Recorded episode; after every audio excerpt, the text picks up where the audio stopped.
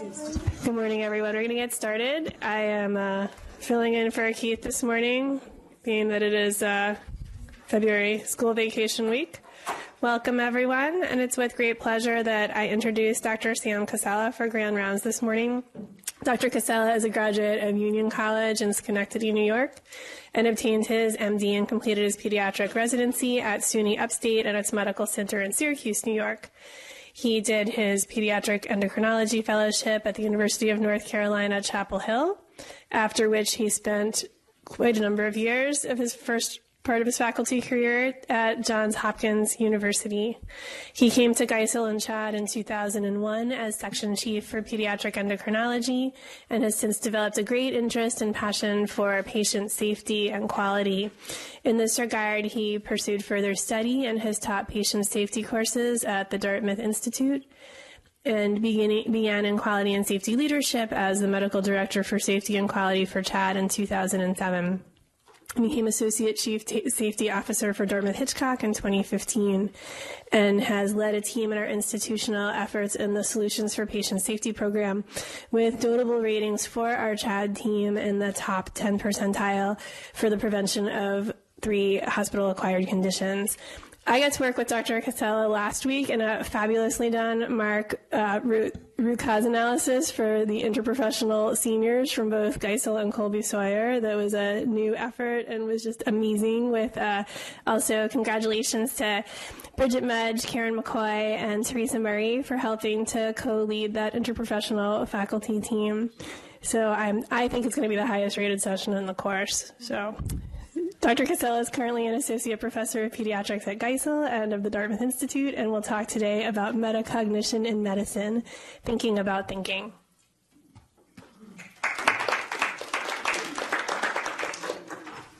Well, thanks, everyone.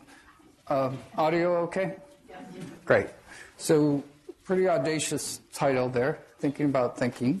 I think this is going to be a lot of fun. A um, couple serious parts, too.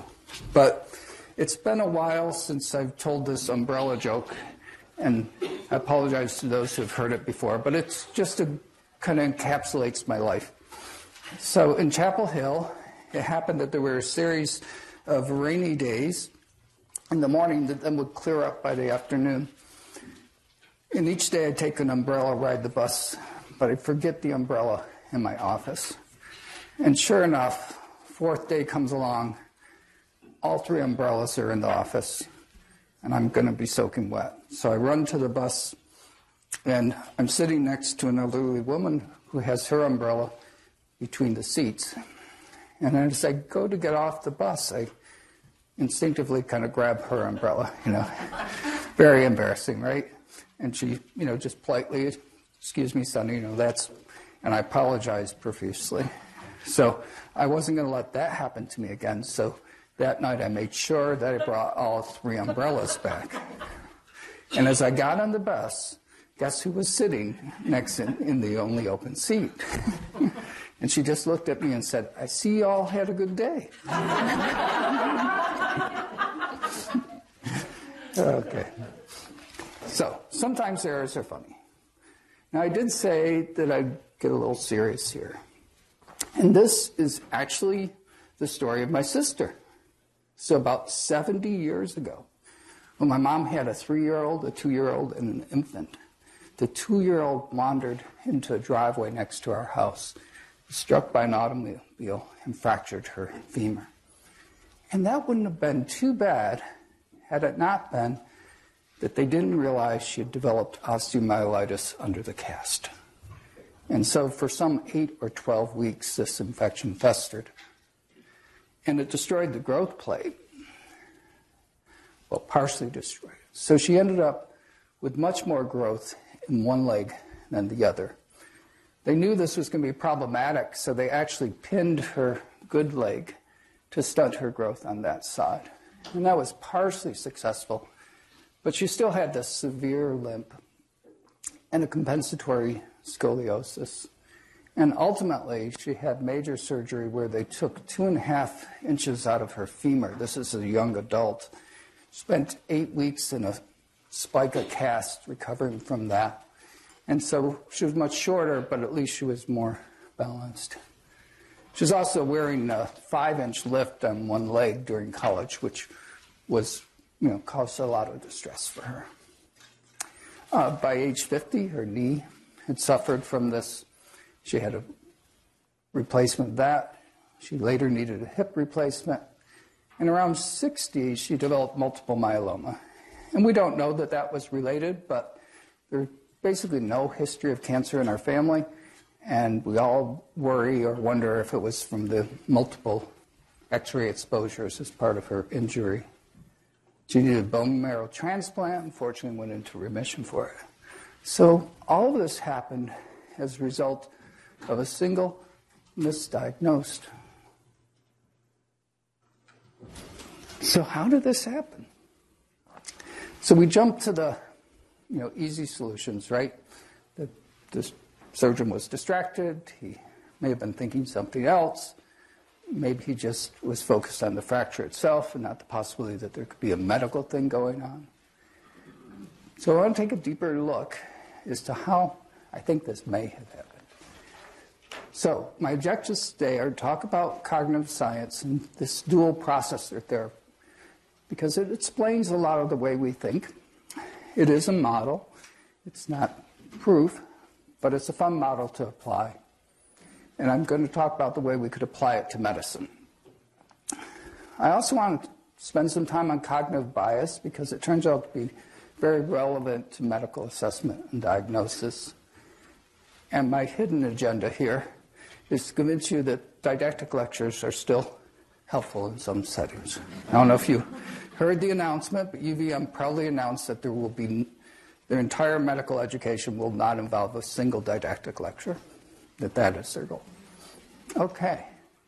So I was a math chemistry major, and I was a big Spock fan. And so I thought that most of these failures were a failure of logic. Um, but it turns out to not be so. It's actually in this other thing where we spend most of our time. But I did want to tell you the source of this. And this is a great book by Patrick Croskerry uh, talking about diagnostic error. And he really relates this in a wonderful way. It just came out in 2017. It's based on the work of Daniel Kahneman, who was a psychologist, but won the Nobel Prize in economics for this theory.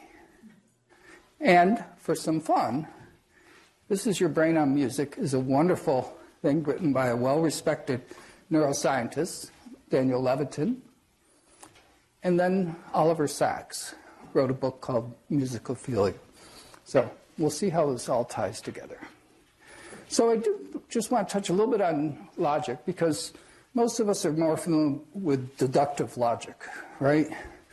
If x equals 2 and y equals 3, then x plus y has to equal the addition, right?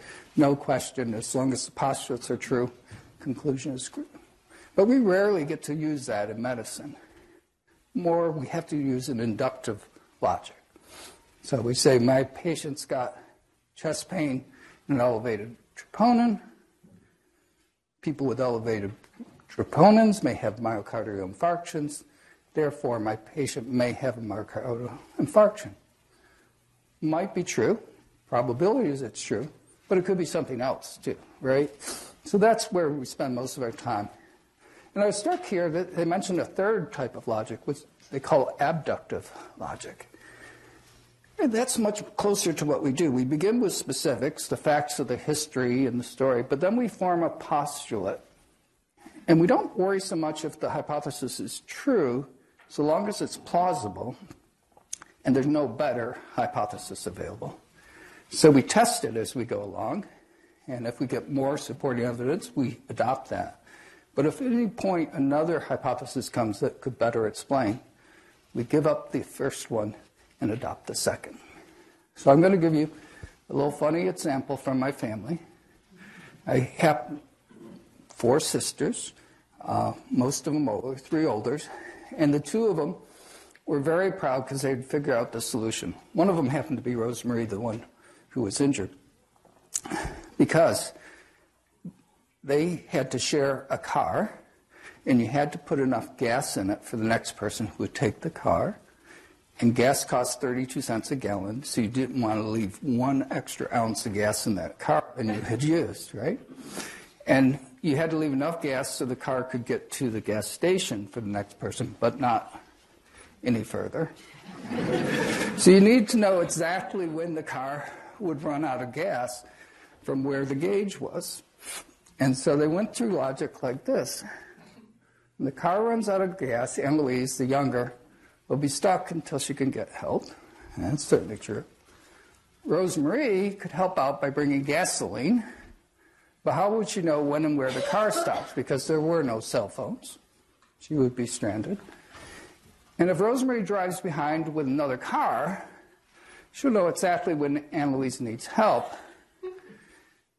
And if Rosemarie brings a full can of gas, she won't have to drive to the service station. She'll just be right there to, to help. And therefore, Rosemary should follow another car carrying a gas can to help her sister. All make sense? right? Everything's true. Anybody got a different solution to the problem? No?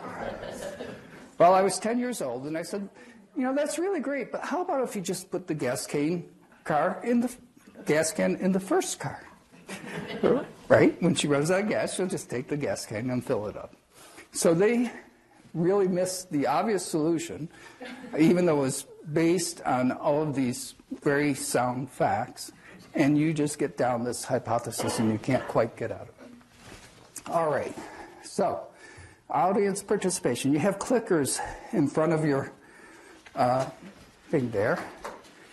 And what I want you to do is tell us the smallest number of cards you need to flip to prove that all red cards have a circle on the back. Now, every card is either red or blue on one side and has either a circle or a square on the other side. No, no tricks there.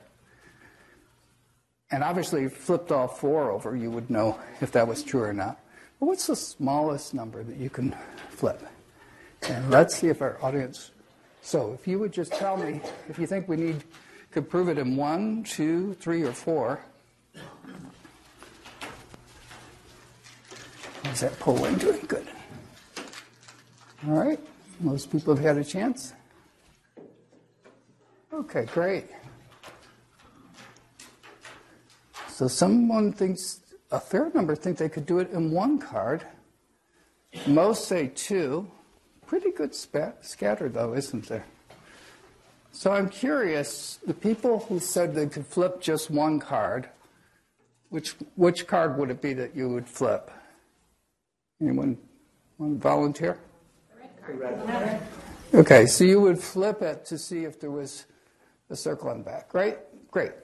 Or square on the back. But what about if this one, did I say square on the back? Yes. Circle excuse me. So wouldn't you have to flip that one too?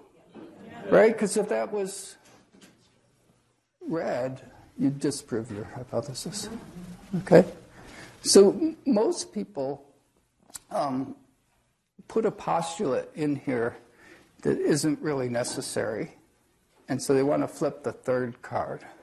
And the reality is you only need to know two. All right? You need to flip this one because it might have a circle on the back. And you need to flip that one to make sure it isn't red. Okay? Because you don't care whether that's blue or red. It doesn't change the hypothesis there. So that's just a subtle example of how we put these hypotheses in place, we make presumptions, and then it shapes the logic we apply. All right, so on to the heart of the talk. And we're going to have two things that we'll refer to consistently System 1 and System 2 thinking. In System 1, very fast, largely subconscious, minimal effort. It doesn't tolerate ambiguity very well. And it's what most of us refer to as intuition. It is intuitive, that kind of um, emotion would be a great example of this. You kind of instantly form an emotion based on someone's appearance, it just clicks. Counter to that is system two slow, conscious, deliberate, requires effort, tolerates ambiguity. I don't know what's happened to my visual on one side. Requires effort, tolerates ambiguity, it's very methodical. Can you see this shape over here? It is so light. I'm wondering if the projector is not projecting blues. Yeah. Let me drop them down. Yes, I did. Let's see. Just barely, right? Okay. All right. Hate to do this in the dark. Unbelievable. Okay. So that's it. System two, system one, looking at the same puzzle. And let's add a little more to our system. Okay? And what I've added here, we'll have two paths, system one or system two. And right here, we have what we'll call the pattern processor. And that's really important because that's one of the first things our brain does is, do I know this pattern? And if so, it's going to route it up to system one thinking. Okay? So here we have an example where we see the pattern. It looks, uh, it's known, and so it sends a signal up to system one. Then, system one reacts. And there's a process we call calibration where we kind of judge how the facts, the actual movements will be. We see it through system one, and we make the decision. Okay, pretty straightforward. So here's an example. We know that that's a cow. And it really doesn't matter whether we do it sideways, upside down, at an angle. Now, you've never seen a cow standing on their head, right? But yet our brains can instantly flip it, rotate it, and know that that's a recognizable pattern. Off we go to system one. Straightforward. But what happens when you get a pattern like this? Now it's a little harder, isn't it? Now we're not jumping. Do we need system one? Do we need system two to do it? And as you guess, we would recruit system two. But before we do that, did anyone see anything identifiable in that picture? And how many of them did you see? And just give us a poll on that.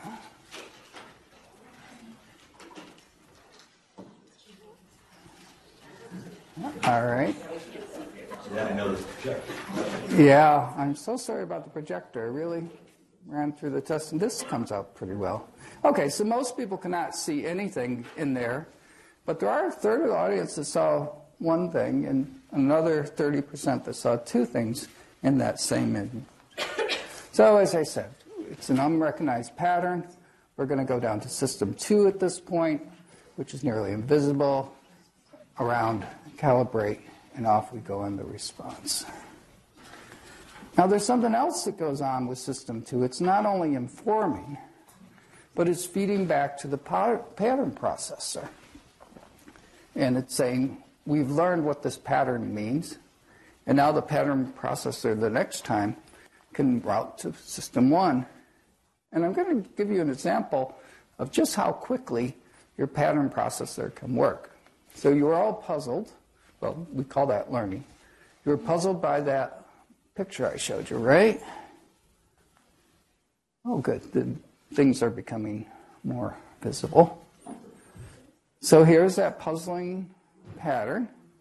And I'm going to give you one clue. Can you see the outline? Does everyone see that blue line going here? Do you recognize the figure that's with outlined by the blue line? Oh, it is the head of the cow. Okay, so let's try that again. How many identifiable images did you see in that figure? Oh, how about looking at it without the line? Okay. You don't need the tracing now, right? Okay. All right. Let's let's see how many people caught that image.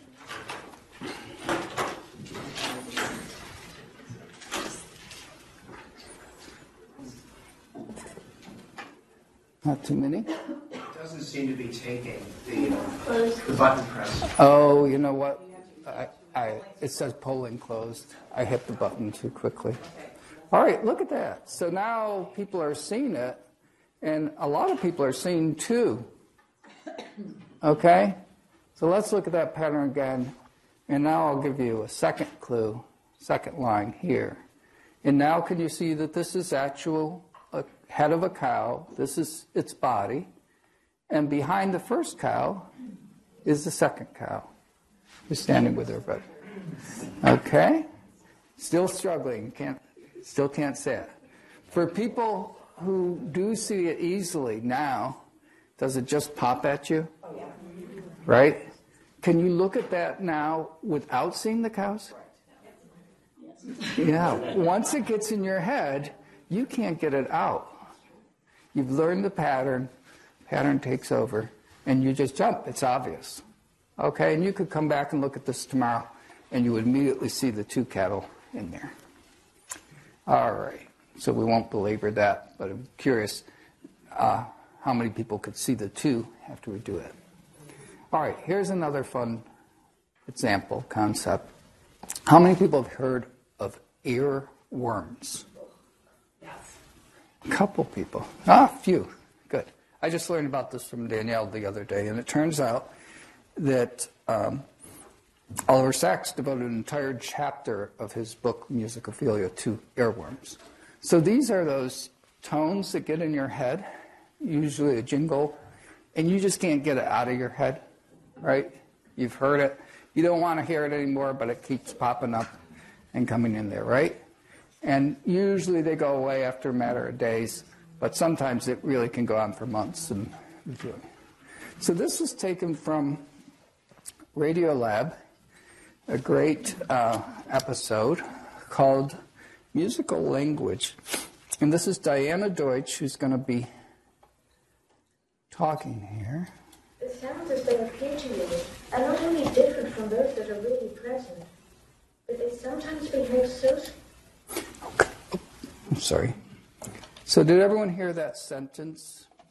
No. Okay, we're going to go through this once more time. The sounds as they appear to you are not only different from those that are really present, but they sometimes behave so strangely as to seem quite impossible. Now, I had sometimes behave so strangely, Lou. The sounds as they appear to you are not only different from those that are really present, but they sometimes behave so strangely. Sometimes behave so strangely. Just those few words. Sometimes behave so strangely. I forgot about. Sometimes behave so strangely.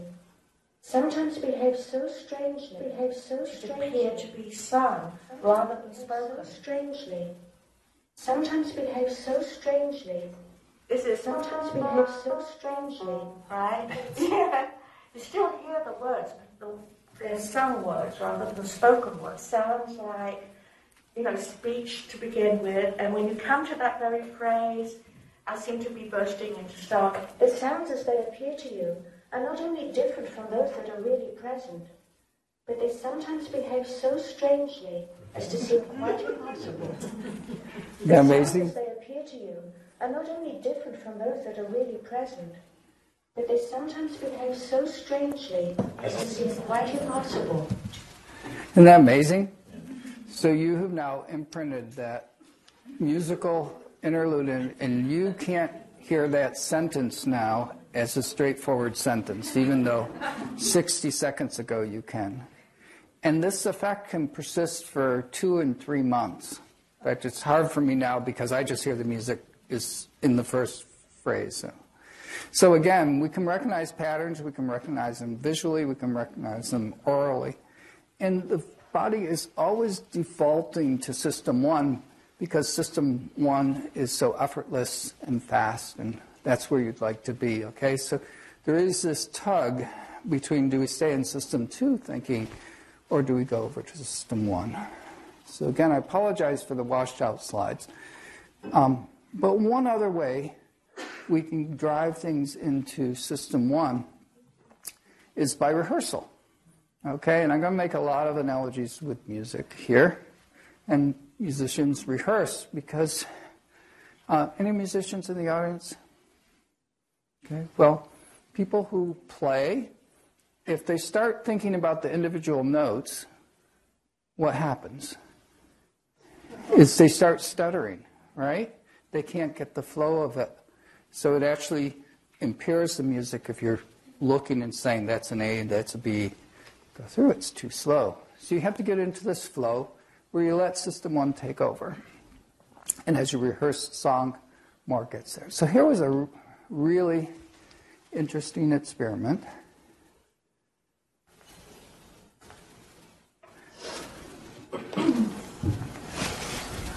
well, let me first say that we all recognize that as we go through the stages, which you cannot see, you know, you start as a novice, you move forward in terms of some competency, advanced beginners, on to proficiency, and up to expertise. And by the time you hit expert, you don't need system two at all. All of this is being generated through system one. Okay, so some people wanted to know well, what does this look like on functional MRI, where we can see different parts of the brain that are activated under certain conditions? And it's pretty cool model. They took jazz musicians and they rigged up an MRI so they could be lying there in that MRI, but also have access to a little plastic keyboard. And they asked them to do just the simple scales, you know, right up here, which they've essentially overlearned. It takes no effort on their part at all, it's just up and down. And then they said, well, improvise, but you've got to stay within every note in the scale. And this is what they came up with. They then had a jazz piece that they knew they played, and they compared it to jazz piece where they improvised. And they did functional MRI as this was going on. And this is what they saw. And remember, I'm an endocrinologist, so I don't know exactly what's happening here. But the comparison is with the uh, normal scale. And everywhere you see yet red and yellow, that means there's increased activity in that part of the brain compared to when they were doing the scale. So it's dramatically different. All of this red stuff back here in that part of the cortex. And when they do the jazz improv, you see even more of this activation going on back there. And we're going to come back to this in a moment as well. But clearly, we use different parts of our brain when system one or system two are involved.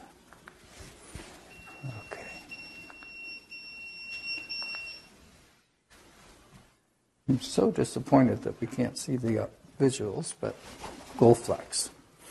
So sometimes system one actually influences the effects of system two. And he used the term irrational override to describe this. Sometimes our emotions, the sense that we're in uh, bias, can affect this logical part of our brain, the system two thinking. And I'm going to give you another example of this with those musicians. Now, just instantly, what's that face tell you? The emotion is sad, right? Kind of neutral in the middle or ambiguous. Happy, right? Okay, they set up these jazz musicians. And I still can't believe the time scale is so short. So, three seconds, they get a thing saying improvise. They show the image for 41 seconds. They do a rest, do the scale, show another image with another, all over a matter of seconds. And they look at the music that they composed and what their brain is doing at the time they're doing it. Okay? So here we have it. When they were saw a positive picture, they had longer notes, they had more notes per scale, they had more use of major chords, which are generally the happier chords, and fewer of the minor chords. All a matter of seconds. So clearly, just seeing an image of a face and an emotion changed the construct that they would have. And amazingly, they could see this quite strikingly on the functional MRI. And the blue here is things that are suppressed compared to the baseline. The red and the yellow are things that are activated to it. And so you can see that within a matter of seconds, our brain is recruiting or repressing certain parts as a result of that emotional influence of system one on system two. Is that slick? Okay. So, not surprisingly, system two also is going to have an effect on system one. And so we do have this, what we call executive override. And we can purposely catch system one and stop it in its track. And we need to be able to recruit this um, to function.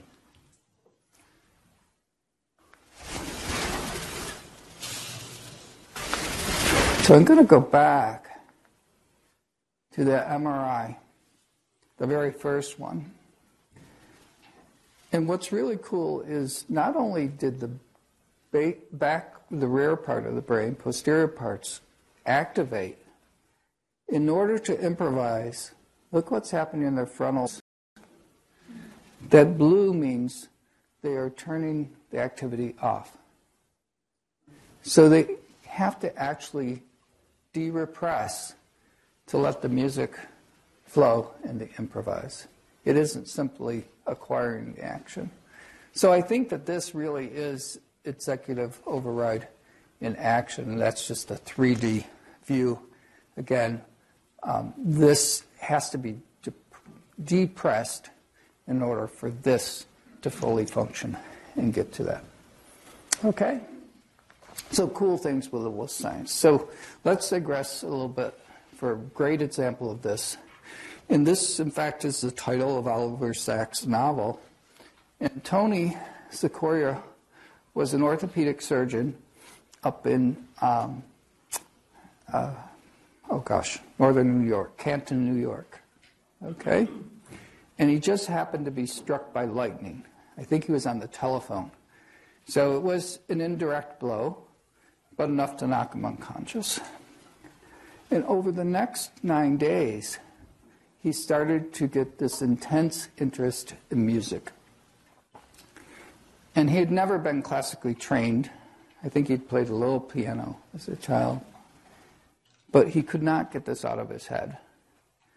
And it actually became overwhelming for him to the point where he was seeing complete compositions come across his brain. He couldn't listen to other music because his own music generator would override it and overrule it. He actually gave up the practice of medicine to become a pianist. He became a professional pianist, and he actually composed an entire symphony, symphony and uh, performed it um, at Clarkson College up there. Pretty phenomenal. And this is well documented by Oliver in a great description of the story. It turns out there are about 70 well documented things of what they call acquired savantism, usually as a result of some kind of trauma like lightning. One was a near drowning in a, in a pool. And so, what really happened to Tony? You know, I think he lost that frontal lobe suppression part of it. He couldn't turn it off and whatever those connections are were disrupted by the lightning strike. It's kind of interesting because it implies that behind us or within us is this creativity that could come out if we de-repressed it. So, a great little story. All right, and then the last of these interactions is that you have a toggle switch. And so sometimes, you know, without our specific desire, we toggle from system one to system two. And again, remember, the tendency of the brain is it wants to get up to system one thinking uh, and use that because of the expediency at which it can be done. Okay, so does that all make some sense? We've got these two competing interests that are going on, and the brain balances, and we choose between it. So let's go on a little more depth about the system one thinking. And we'll spend most of the time talking about system one because that's where, ironically, most of the errors happen. It's not in the system two logical thinking that we make the mistakes. It's much more often in the system one. And as I said, it's very fast, automatic, takes practically no conscious effort, and there's a, very little sense that we can control this, okay? Once we saw that image of the cattle, you couldn't turn it off even if you wanted to. If I played that sentence again, it would still be there. So, how does it do it? How is it that it is so fast? And one of the concepts I want to talk about was heuristics. Heuristics are these mental shortcuts we use to get to the solution more quickly. They're great, they can be very helpful, but as you can imagine, they might also be susceptible. So, um, up response. So I hope this graphic shows that there's an arrow that's going off in that direction at that speed, and there's another arrow that's going. You can't see it. Oh. We could see that second one. Oh, heavens. Okay. Well, if you saw that, you would see that there's a possibility that the two could intersect. You switch to system two presentation. Yeah. If you knew how many times I rehearsed this, I, it would just be amazing that I never thought that the projector would not show particular colors. Okay. So, how would you go about figuring out if they're going to intersect? Right? It's a mathematical problem, and you want to know if there's going to be a collision. So you could draw a line to intersect both routes. You could measure the distance, and I'm imagining here these are ships. Um, measure distance, calculate the time ship 1 is going to reach the intercept, which is T1. Distance from chart blue, we got T2, and if T1 equals T2 at any point, there's a collision, right? There were some great examples of this in the U.S. Navy over the past two years, really, seriously. You know, the, these uh, sailors did not have fundamental sailing knowledge. Um, they, this huge gap in their training, and the captain, who did know, was not on the bridge. Okay, but that's a pretty takes quite a while to do, right? Are there any sailors in the audience? Okay, where's Sarah? Okay, well, anyway, what sailors learned is that if the angle between your course and their course is constant, you are on a collision course. Okay? So, if you could see this, you would see that the angle is constant as we progress up there. And so, what you do, practically speaking, is when you're looking on the boat, is you pick something like a line and you line up with the ship that looks like it might be intersecting. And if 15 seconds later it's still in line, you are on a collision course. Okay? It's a great heuristic. It's one that sailors figured out long before there was mathematics. And it gets you to that answer more quickly. And again, if you could see it. I can see it, yeah. Okay. Yeah. Okay. All right, because this angle right here stays constant. And you don't need to know how fast the other ship's going. You don't need to know how fast you are all you have to know is that angle is not changing. Okay. And then pattern recognition is the other part that allows us to be so quick, right? How quickly could you recognize the image once you had the pattern? How quickly did you recognize the sketched cow in the different shapes? Very, very fast. So we all are trying to generate patterns as we practice. And the new term is illness scripts. Okay? That you have developed a script for what a child with epilepsy looks like. And you add to your script as you get experience, and pretty soon you get very good at detecting the differences. Okay? Something unusual about this child and this illness script that drives you off to do it. And this is the essence of learning is we get our pattern recognition better and better. So this is an EKG that you can barely see. Anyone know what that is? So I think it's a left bundle branch block, okay? I'll tell you why I say I think. It's because I can't just look at an EKG and know what the rhythm is. Okay, this is the reason I'm not a cardiologist. I had to do something simple like pediatric endocrinology. And because if I was faced with that, I would pull out my Dubins and I'd remind myself that this is the way it's normally activated, and with left bundle branch block, it's reversed, and so the waves go this way versus that. And literally, you know, to sort out whether it's left bundle branch or right bundle branch, I would have to go through that whole cognitive practice. That would not make a great cardiologist, right? if you had to go through that effort every time. They can just look, see the image, say you've got this and that. So that's a great example. So if this is so wonderful, if this is so fast and efficient and effortless, why not just stay in system one all the time, right? And as you might guess, there are some negative parts of system one thinking.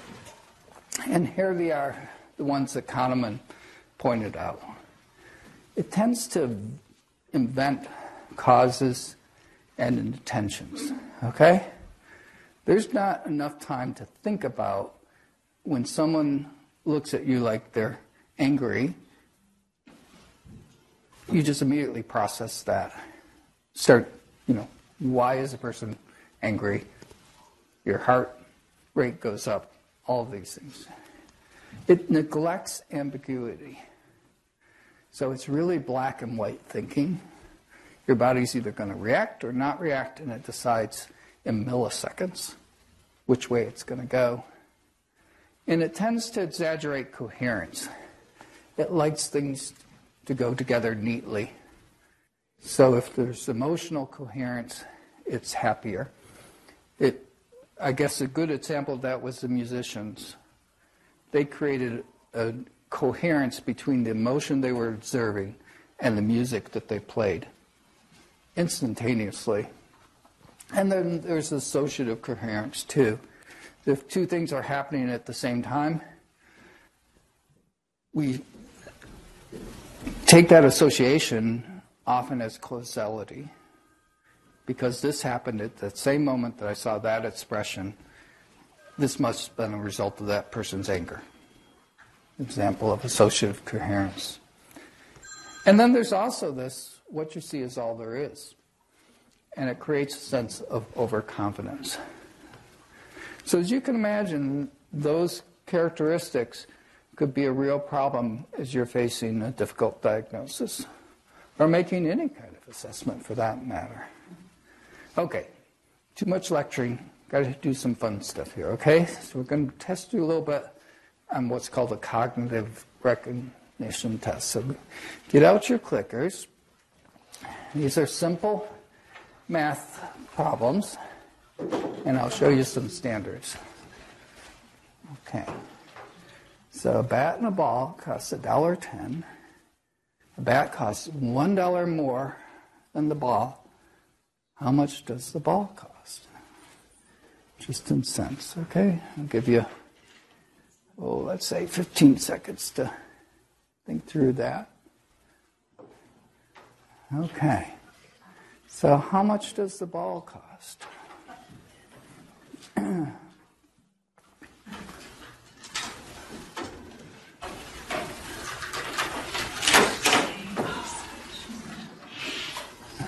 Okay, 27, I think there were 29 people, but all right. And virtually everyone says 10 cents. But a couple people thought it was only 5 cents. Right? We'll come back to that. 5 cents is the correct answer. All right, we'll come back to each of these. How about this one? Takes five machines, five minutes to make five widgets. Suppose you could get 100 machines and you need to make 100 widgets. How long would it take you?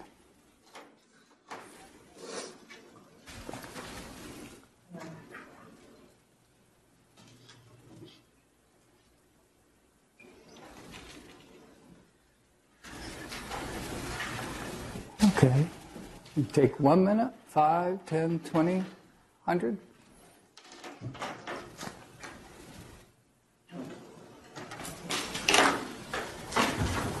Oh, great. Got 30 responses there. Okay. And most people said it would still take five minutes, although some people think it would take 20, and quite a few think uh, it would take 100 minutes to do it. So that's what 18 and 12, 30% off there. Okay. And this one's the toughest one and the last. In a lake, the patch of lily pads, every day the patch doubles in size. So if it takes 48 days for the patch to cover the entire lake, how many days would it take for the patch to cover half the lake?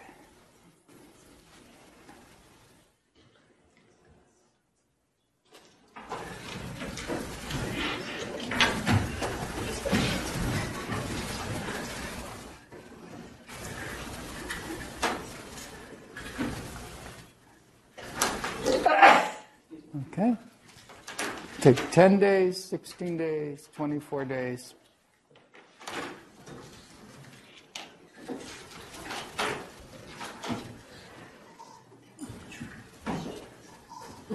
Ah, we got a good number of smart people here. yeah. Okay, 47 days. Okay, so let's just go through these. This, this one's just amazing, okay? Because, well, a dollar ten minus one dollar is ten cents. That's your intuition, right?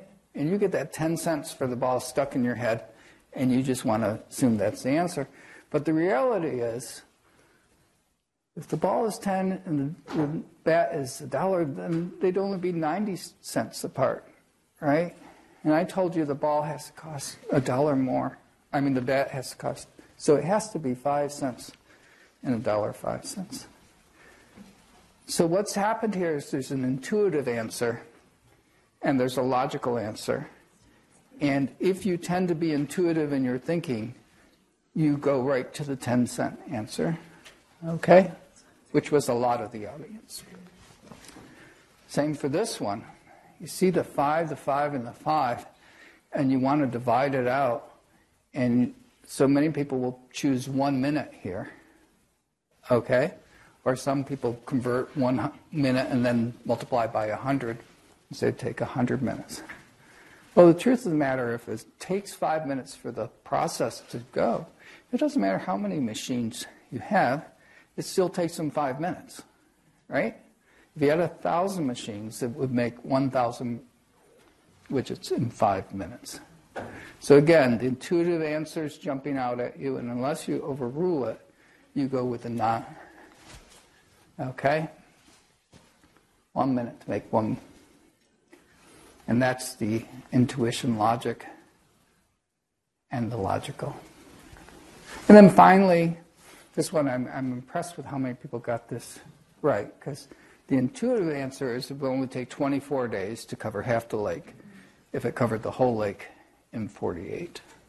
And most people will go right to this. But in fact, if it's doubling every day, then yesterday it was half the size. And the answer is 47. Okay, so how many of you in the audience actually answered all three of those correctly?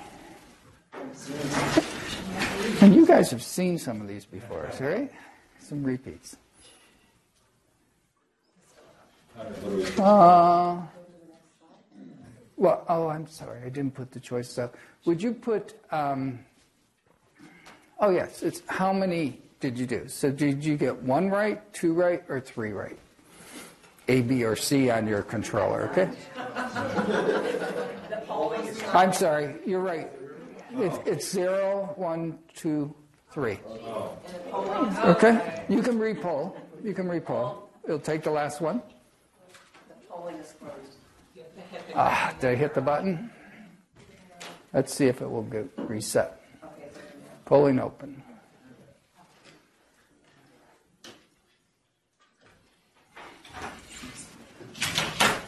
All right. And there we go. So we do have a few in the audience who actually got three uh, of the three correct. Many people who got none, and the majority got one or two. So that test, as I indicated, was uh, called the cognitive reflection test by uh, Shane Frederick. Again, it's in the economics journals, interesting to me. Um, but it measures how intuitive you tend to be in your thinking. and just for comparison, these he's administered these at a number of places. So MIT grads, and, and what they did was they had a normal exam, and then they filtered these questions in between the normal exam. And only 48% of the MIT grads could get all three of those correct. So don't feel badly if you didn't do it.